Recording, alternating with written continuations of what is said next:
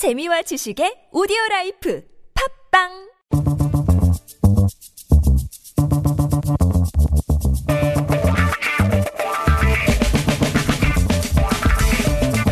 매일매일 똑같은 하루하루 지루한 일상에서 벗어나서 잠깐 영화 속으로 도망쳐 볼까요? 김현민의 영화 N 스타.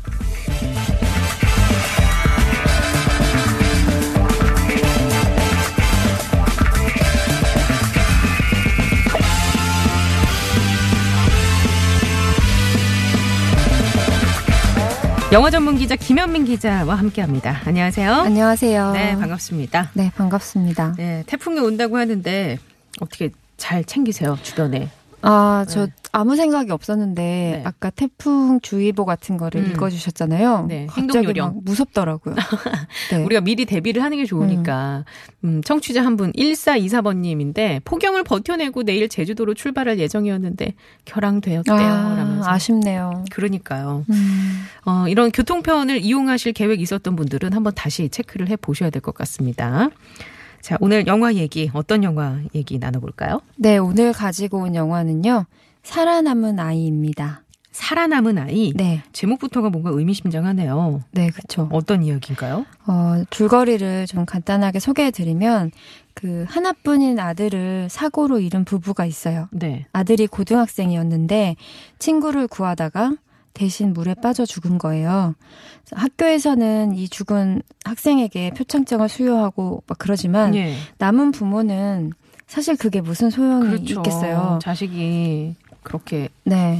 갑작스럽게 네. 예. 주인공인 이 남편과 아내 그러니까 성철과 미숙이라는 인물인데 각자 사투를 벌이듯이 아들의 죽음을 그 상실감을 받아들이려고 노력하고 있어요. 근데 또 다른 주인공이 있는데 바로 그 살아남은 아이입니다. 네. 이 아들이 살려낸 소년 기현인데요.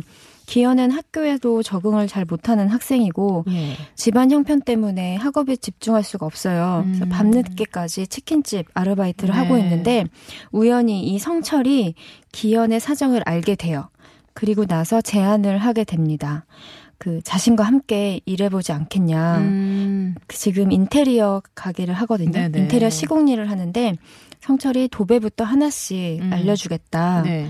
근데 사실은 기현 입장에서도 당황스럽죠. 예. 얼마나 죄책감을 그렇죠. 느끼겠어요. 예. 그런데 처음은 그 미숙이라는 그 성철의 아내도 처음에는 남편의 결정에 많이 혼란스러웠지만 음, 이왕 이렇게 된 것 기현을 마치 자신의 또 다른 아들처럼 음. 받아들이기 위해서 노력을 하게 됩니다. 네, 그래요.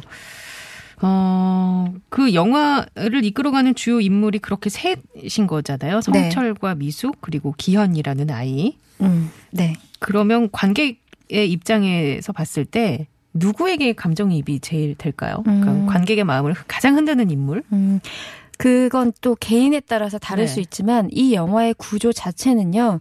그 하나씩 차례대로 경험하게 만들어요. 처음에는 이 성철이라는 인물, 그 네. 다음에는 살아남은 아이인 기현, 그 다음이 이 엄마인 죽은 아이 엄마인 미숙 이렇게 차례로 감정이입을 만들게 하는데요. 네.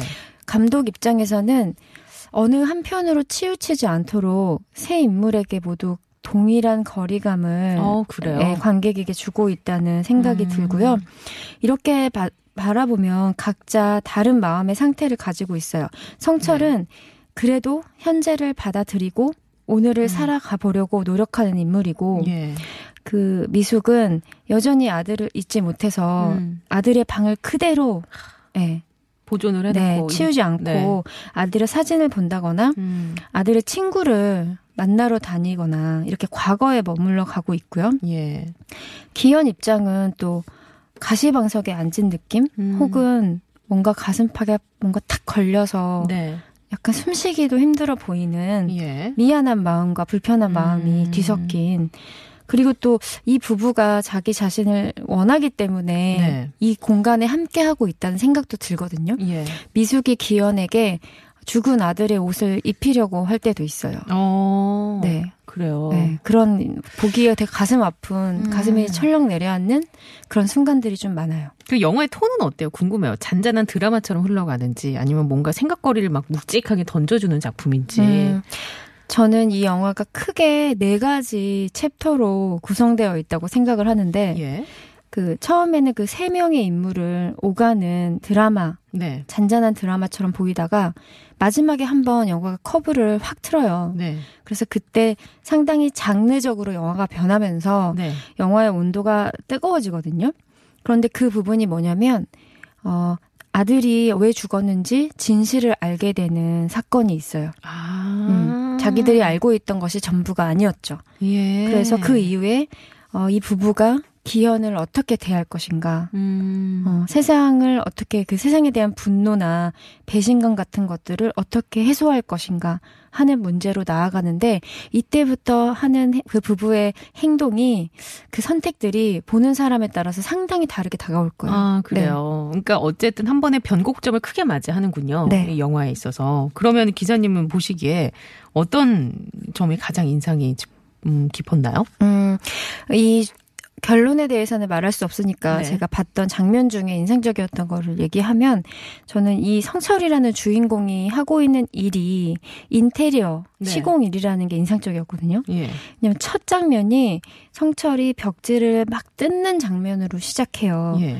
근데 벽지가 그 오래된 집은 한 장 뜯었다고 끝이 아니잖아요. 그렇죠. 그 밑에 또, 또 있고, 예, 또 벽- 있고. 몇 벽지가 있고. 네, 그럼 그걸 뜯다가 보면 이제 뭐 시멘트들이 음. 보이는데 이게 상당히 은유적으로 느껴지죠. 음. 이 벽지를 뜯으면서 낡고 허름하고 녹슬고 감춰진 것들이 드러나는 것이 이제 사람들의 상처, 음. 꽁꽁 숨겨왔던 환부를 이렇게 네. 열어 보이는 음. 그리고 나서 솔직하게 들여다보고 이 사람들이 자기의 상처를 직시하고 나면 과연 어디까지 어떻게 나아갈 수 있을까 를 바라보게 한다는 점에서 이 직업이 음. 저는 좀 재미있었고 네네. 이 기현이 일을 배우면서 도배 일을 특히 배우거든요. 그러면 하얀색 풀을 이렇게 막 수- 쓰고 네. 섞고 이러는 장면을 보면 아 이 아이가 속죄하고 싶고 어. 예, 구원받고 싶고 너무나 깨끗하게 벽지를 바르거든요. 예. 그렇게 다시 살고 싶다는 강렬한 욕망을 느껴요. 어. 그래서 기현이 이 진실을 얘기하게 됐던 이유도 네. 저는 이 부부를 진심으로 좋아하게 되었기 때문이라고 생각하거든요. 음. 본인도 깨끗하게 모든 걸 얘기하고 네. 사랑받고 싶어서였다고 음. 생각을 해요. 음. 그래서 이 직업과 하는 일들이 상당히 메시지와 잘 연결되어 있다는 음. 생각을 했어요. 거기 기현이 그렇게 막 벽지 풀을 바르고 하는 장면은 되게 하얗게 묘사가 될, 되나 봐요. 벽지 풀도 그렇고 벽지도 그렇고. 네. 그런데 감독이 그것을 막 드러내게 찍진 않았어요. 네. 네, 조금 주의 깊게 보시면 느낄 수 있는 정도? 아, 그런 해설을 들으니까 영화를 만약에 본다고 하면 아 이래서 이런 음. 느낌이 들 것 같아요. 그래서 제가 해설을 하면 안 돼요, 사실. 너무 많이 한 거예요, 제가. 어떻게 보면 이게 뭐랄까요? 자식을 먼저 보낸 고통 네. 뭐 그런 거에 대한 얘기인 것 같기도 하고 감독은 어떤 태도로 작품을 연출했을까요? 어, 타인의 고통을 그리는 작품들이 상당히 많은데 이게 누구나 한 번쯤 도전하고 싶은 매력적인 이야기이긴 해요. 창작자에게는. 하지만 쉽지 않은 일이거든요. 이게 극, 극화된 가공의 인물이라고 해도 인물이거든요. 네. 그럼 그 사람의 아픔을 우리가 함부로 안다고 말할 수 그렇죠. 없어요. 아무리 네. 감독이어도. 예. 그런데 감독님한테 제가 물어봤는데 정말 고민을 많이 했고 영화를 볼때 자기는 좀 애도하는 마음으로 영화를 참 접근하려고 했는데 이렇게 누군가가 죽고 상실하고 이런 감정들이 쓰면서도 고통스럽잖아요. 그렇죠. 그래서 자신도 막 직시하고 싶지 않았대요. 그런 음. 어두운 감정들에 대해서. 그래서 결과적으로는 너무 가학적으로 그리지도 않고 그렇다고 너무 거리를 둬서 냉정하게 보이는 좀 차갑게 느껴지는 영화도 싫었대요. 음. 그래서 그 중간 톤을 만들기 위해서 노력했고 그것은 이야기를 쓰고 나서도 영화를 찍으면서 스탭들에게 순간순간 항상 물어보면서 음. 영화의 톤을 잡았다고 네. 하더라고요. 그래요. 그, 그 영화의 톤은 짜- 어, 감독이 의도한 바대로 잘 연출이 됐다고 보십니까? 네, 저는 어느 정도 거리를 두면서도 네. 어, 따뜻한 부분이 분명히 있어요. 그것은 배우들의 연기가 음. 그 온도 때문이었던 것 같아요. 연기는 어때요? 연기는 이 영화의 주인공이 최무성, 김여진, 송유빈이라는 배우들인데요. 어, 배우들이 연기가 굉장히 뛰어나고 어, 각각 제가 챕터가 있다고 네네. 했잖아요. 그러니까 그 본인의 막을 책임지고 있다는 생각이 들어요. 음. 특히 송유빈 같은 배우는 네. 이두 배우에 비하면 경력도 짧고. 그쵸 신인 예. 배우급인데 어 되게 미묘한 표정 연기, 감정 표현을 잘해서 저는 스크린에 어울리는 음. 적합한 배우다 감탄하면서 봤어요. 그래요. 네. 음.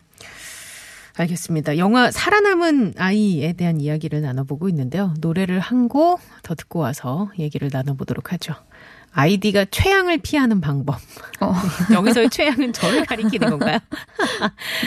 콜렉티브 소울의 The World I Know. 예, 이 노래 들으시고 돌아올게요.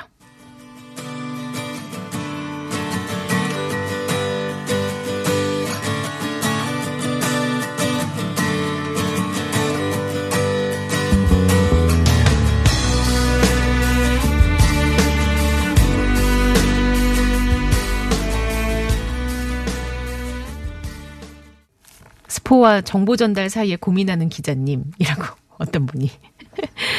아, 그러면서 기자님은 극장 가면 스크린 기준으로 왼쪽에 앉아요? 오른쪽에 앉아요? 라고 질문하신 음. 분이 계신데, 어디 쪽에서 보시나요? 저는 왼쪽입니다. 왼쪽, 스크린 네. 기준으로 왼쪽. 네. 이유가 있어요, 따로?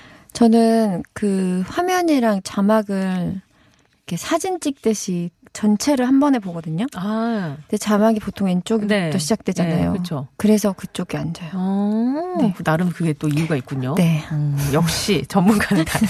저희는 그냥 있는 있는 좌석 찾아서 왔는데. 자, 영화 살아남은 아이 이야기를 계속 나눠 볼 텐데, 자, 이 영화 속에 나온 어, 배우들 중에 우리가 이 배우 한번 우- 오늘 주목해서 볼까요? 라고 추천해 음. 주실 만한 배우가 있다면 네, 저는 김여진 배우님을 네. 꼽아왔는데 연기 너무 잘하죠. 너무 잘하셔서 네네. 뭐 두말할 필요가 없고 이 제가 이 신동석 감독님한테 네네. 처음에 캐스팅 1순위 배우들이었냐고 물어봤을 때 네. 마- 맞대요. 이세 음. 분다 이 세 분이 했으면 좋겠다고 생각을 했대요. 오. 왜냐하면 각각 연기력도 좋지만 이 세 분의 앙상블이 음. 참 좋을 거라고 생각을 했는데 네. 본인이 기대한 것 이상으로 나왔다라는 말을 하셨는데 이 감독도 놀랍게 느꼈던 장면이 기현이 미숙에게 어떤 사실을 고백하는 장면 예. 그리고 이후에 미숙이 기현을 다시 찾아가서 만날 때 장면인데 네. 김여진 배우님의 연기에 압도돼서 모니터를 보면서 이제 컷을 외쳐야 되는데 할 수가 없었대요. 음. 본인도 그 공기에 네. 어떤 눌려서 아니 저도 음. 예고편만 잠깐 봤는데도 김효진 씨가 이- 눈에 눈물이 막 뚝뚝 떨어지면서 그거를 막 네. 묵직한 언어로 이렇게 풀어내는 게그 음. 짧은 순간인데도 막 확 빨려 들어가는 거예요. 네. 그 본인은 김여진 배우님 본인은 이 연기가 말 그대로 감정의 롤러코스터를 타는 연기였다고 음. 해요. 근데 저는 이분의 연기를 보면은 약간 지옥을 마음이 되게 어. 지옥을 걷고 있는 사람을 네. 제가 옆에서 지켜보는 듯한 아. 저까지 막 마음이 찌릿찌릿 음, 네. 아픈 이런 느낌을 받았는데 이런 연기를 또 하신 적이 있거든요. 어떤 영화에서? 아이를 잃은 엄마의 심정을 보여주신 적이 있는데 아이들이라는 영화가 있었어요. 그거 개구리 소년 실종 사건 다룬 영화 아닌가요? 네, 맞아요. 네. 거기서도 이제 잃어버린 아이를 잃어버린 엄마로 출연을 하셨는데 이때는 또 단순히 아이를 잃은 고통과 상실감뿐만이 아니라 아이가 돌아올지도 모른다는 막연한 희망 그리고 절망 속에서 10년 이상을 네, 네. 보낸 그런 상태잖아요. 네. 그래서 그때 연기가 저는 별걸 하지 않고 그냥 망연자실하게 우두커니 거실에 앉아 있는 것만 봐도 음. 눈물이 막 뚝뚝 음. 떨어질 정도로 그래서 아직도 이 영화 하면 영화 자체가 생각나는 것이 아니라 네. 딱그 김여진 배우님의 눈빛이나 음. 뒷모습 같은 것이 먼저 떠오를 정도로 음. 저한테는 인상적이었어요. 음, 그래요. 아이들에서도 진짜 그런 연기를 했었던 게 기억이 나네요. 음. 워낙 연기를 잘하시니까. 네. 자, 영화 살아남은 아이 그리고 배우 김여진 씨 얘기까지 나눠봤습니다. 저희 다음 주에 만나봐야 될 것 같아요. 네, 감사합니다. 네, 고맙습니다.